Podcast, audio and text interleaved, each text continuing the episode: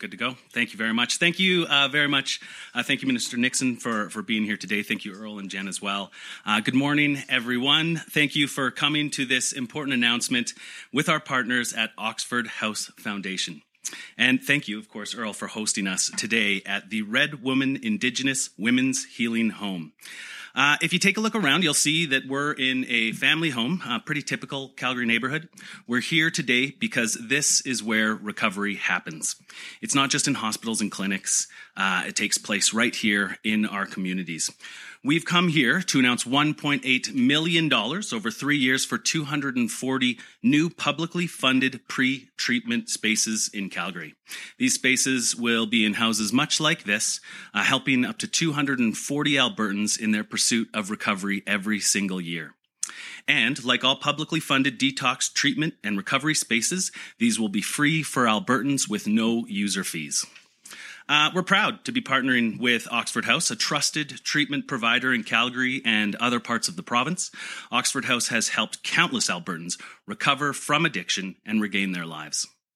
Uh, they're also a pioneer when it comes to pre treatment programs. And for many people pursuing recovery from addiction, pre treatment support will be critical and will be a critical part of their recovery. It's also part of the continuum, continuum of services offered under Alberta's comprehensive recovery oriented system of care, a system that save, saves lives while supporting long term recovery. To understand why pretreatment is so important, uh, imagine you're someone with a history of drug or alcohol addiction. You've made the monumental, life changing decision to begin your recovery. You've detoxed and stopped using, but you need some help with the next step. This is where pretreatment comes in. Uh, the time right after detox and before entering treatment is one of the most vulnerable times in someone's recovery. That's why Oxford House pre-treatment program is so important. It helps people develop skills to prevent relapse while they get ready for treatment. A more senior resident is also there to help individuals understand their treatment options and navigate the system so that they can make the best individual decisions for their own pursuit of recovery. This new funding will have a life changing impact on Albertans seeking recovery from addiction. In fact, it, it's already making a difference. Uh, the pre treatment spaces at Oxford, at Oxford House opened earlier this month. Just a few weeks later, they are nearly full. That means more people pursuing recovery are getting the support that they need right now. Our government believes that any Albertan who is pursuing recovery gets the opportunity to pursue the recovery that they need. The people who walk through the doors of an Oxford House recovery home will get that chance to recover. With this funding, they'll leave here with the skills, strength, and support to enter treatment and continue their pursuit of recovery and join the thousands of other Albertans who are living proof that recovery works. Thank you. And now I would like to invite Earl Thiessen, the Executive Director of Oxford House Foundation, to speak to their programming. Earl.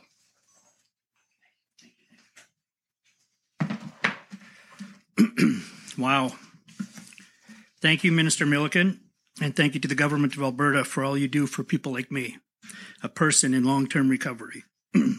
I must say, an announcement like this shows the vital work being accomplished by the mental health and addiction sector in Alberta, and it compounds the advanced work being done with Alberta's recovery oriented system of care. It coincides with announcements like the recovery communities being opened across the province. I'm Earl Thiessen, Executive Director of the Oxford House Foundation, developer of our pre treatment and recovery housing model, formerly, formerly homeless for seven years, addicted for 20, and proudly in long term recovery for 15 years. this announcement and this level of government support is what Alberta's recovery model is all about providing solutions for those seeking a life of recovery, filling vital pieces of the continuum of care, and providing hope for those wanting recovery. This funding will open the door for 20 pre treatment beds for men and women in our province which translates annually to roughly 240 spaces for people on wait lists for residential treatment. 240 people that would otherwise be left without supports after making the tough decision to put themselves through detox and await treatment. I believe this is the first licensed pre-treatment recovery housing program not attached to a treatment center, not only in Alberta, but Canada. This service will be provided at no cost, cost to clients, thanks to this vital support from our government. What an honor. I can't express the level of gratitude I have because I know as a person in recovery how vital this service has and will be for my brothers and sisters seeking recovery. Again, I'd like to thank Minister Milliken, Minister Nixon, and the Government of Alberta. I'd like to welcome Jennifer uh, up to the podium for her words. Thank you, Earl.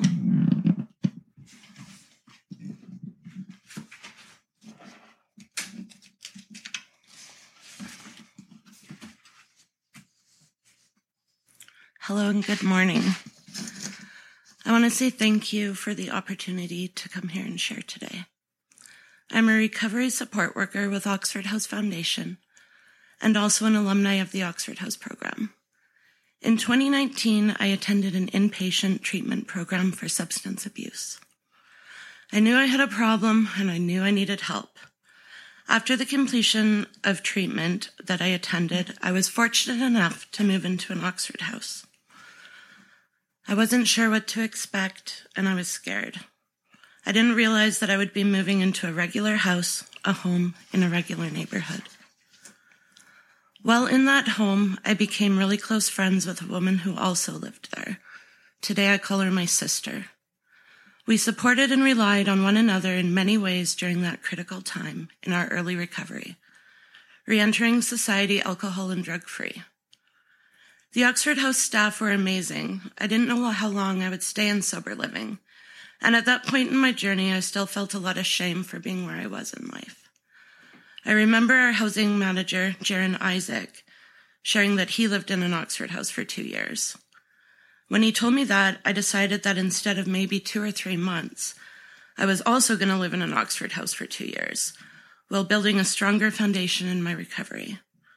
I looked up to Jaron and having support from someone who lived with lived experience in recovery helped me to be more comfortable with myself. I ended up calling Oxford House my home for over two years. A large part of why I extended my stay is that after being with Oxford House for a while, I was given the opportunity to take the position of house lead at the women's pre-treatment home. Through fully accepting that role, I found a greater purpose and meaning in my own life. Part of being house lead involved leading by example while living with up to four women who were waiting to get into treatment for addiction. I was able to share my experiences and in doing so helped others become more accepting of themselves. Within the home, we decorated, had group dinners, attended recovery meetings, gazed at the stars, laughed, cried, and became a part of each other. I saw confidence in community grow rapidly, including my own. I feel deeply grateful to have been part of such an amazing program a program which began as a vision of Earl Thiessen, our executive director. Whether coming out of treatment or detox, I believe it's imperative to have a safe, supportive, and sober environment in order to promote success in abstinence based recovery. The Oxford House program offers this. I am elated today as our government has stepped in to break barriers and crush obstacles in order to make pre treatment housing available to and for more individuals than ever.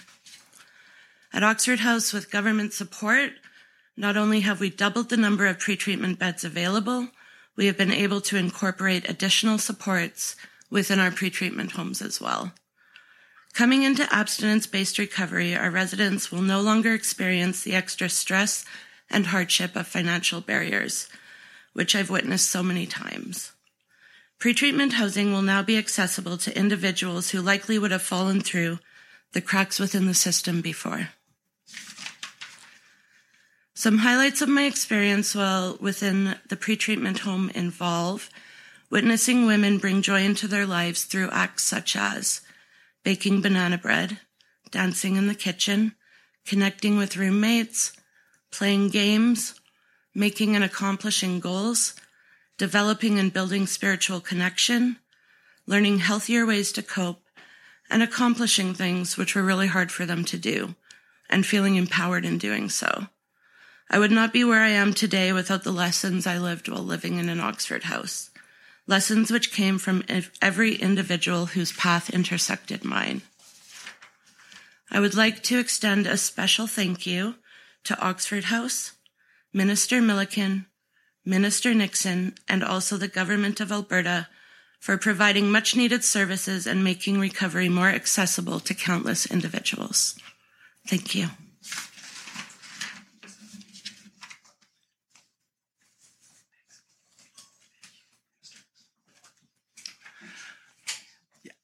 Thank you very much, Jen. Thank you very much, Earl. Now I'd like to call the local MLA, Minister Nixon, to please come and say a few words.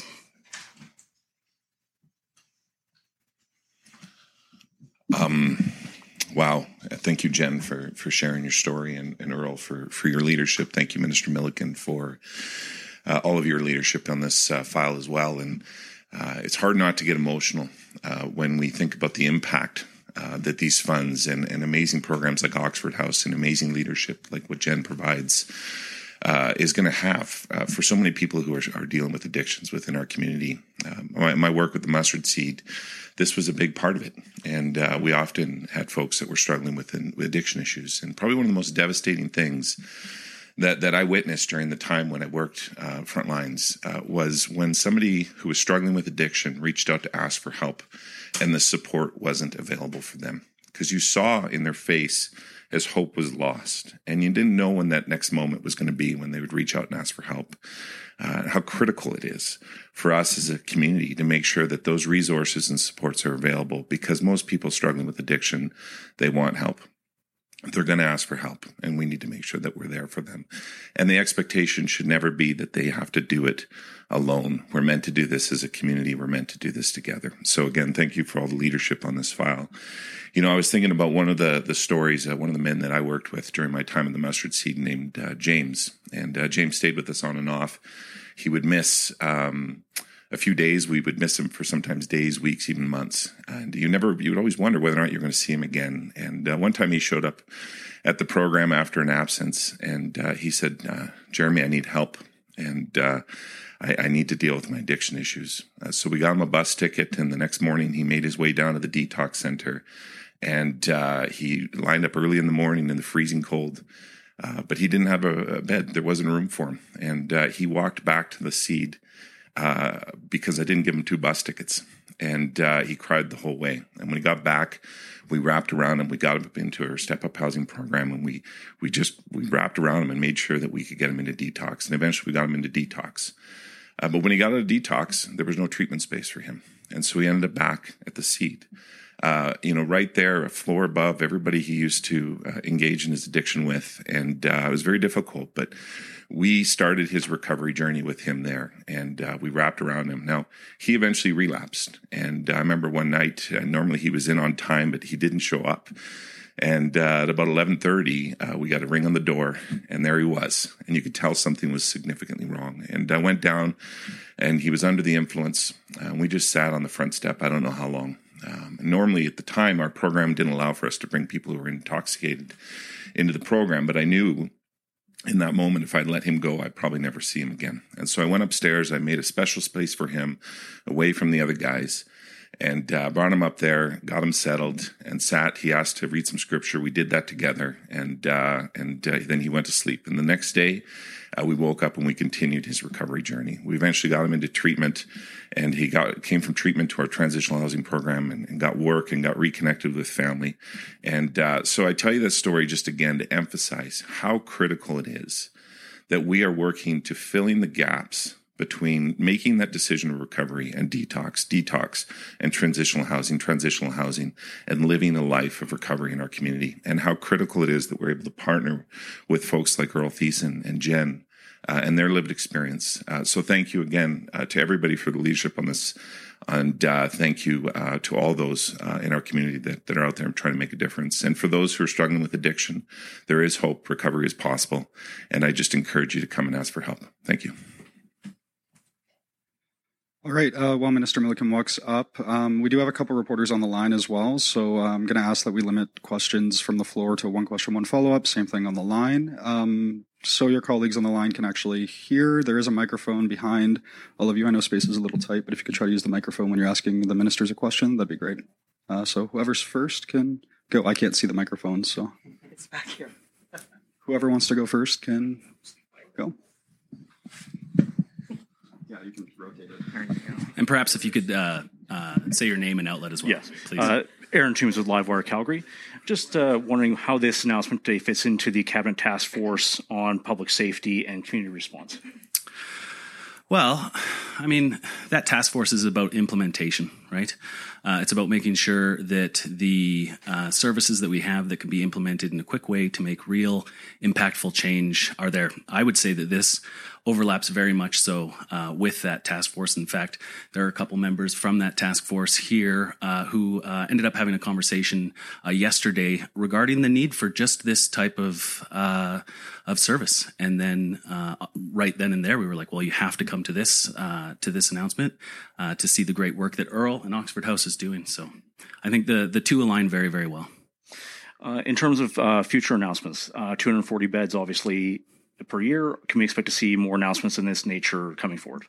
I really hope so. And then on that note, too, as we build out the recovery oriented system of care here in Alberta, the Alberta model, uh, just to name a few of the, the aspects of that, whether it's the 8,000 treatment spaces that we've put together, uh, getting rid of user fees, things of that nature.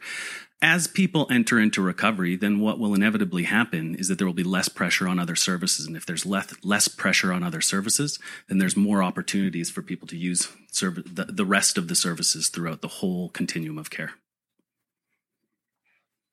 Uh, Lana Smith, Globe and Mail. Uh, I'm just wondering. So, since the UCP took power, there's been you know hundreds and hundreds of pre-treatment or treatment beds announced. Is there any way that you're tracking how many of these are being used so far, and, or can you give us some sort of update on how many of those spaces are being used?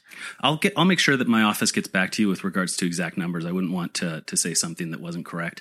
That said, um, there's always gaps in the sense that once somebody has left a program, then you know people will reach out to treat to to to lists in order to make sure that they can fill it as quickly as possible. We have such great providers though service providers who are working whether that's from ahs to nonprofits uh, who are really working to ensure that those who really need to get into treatment as soon as possible get that opportunity. As stated uh, the alberta government believes that anybody who is pursuing recovery should get that opportunity.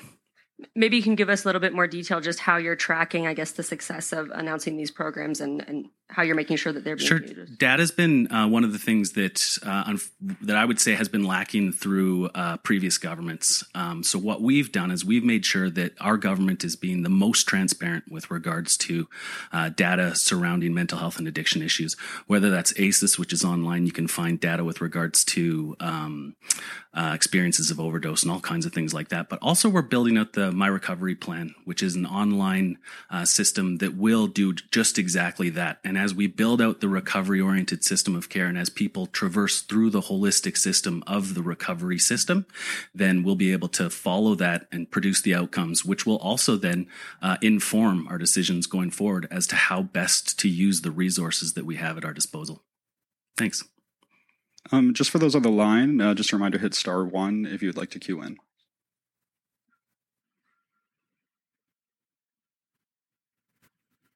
And are there any other questions from the floor? No, I believe. All right. Well, we have no one queued in on the, on the line, so that'll conclude the press conference. Thanks everyone for coming out. Thank you very much for coming. This is an exciting story, an exciting uh, announcement, and I, uh, I just want to thank Earl for all the work that you've been doing for us. Thank you. Thank you, everyone.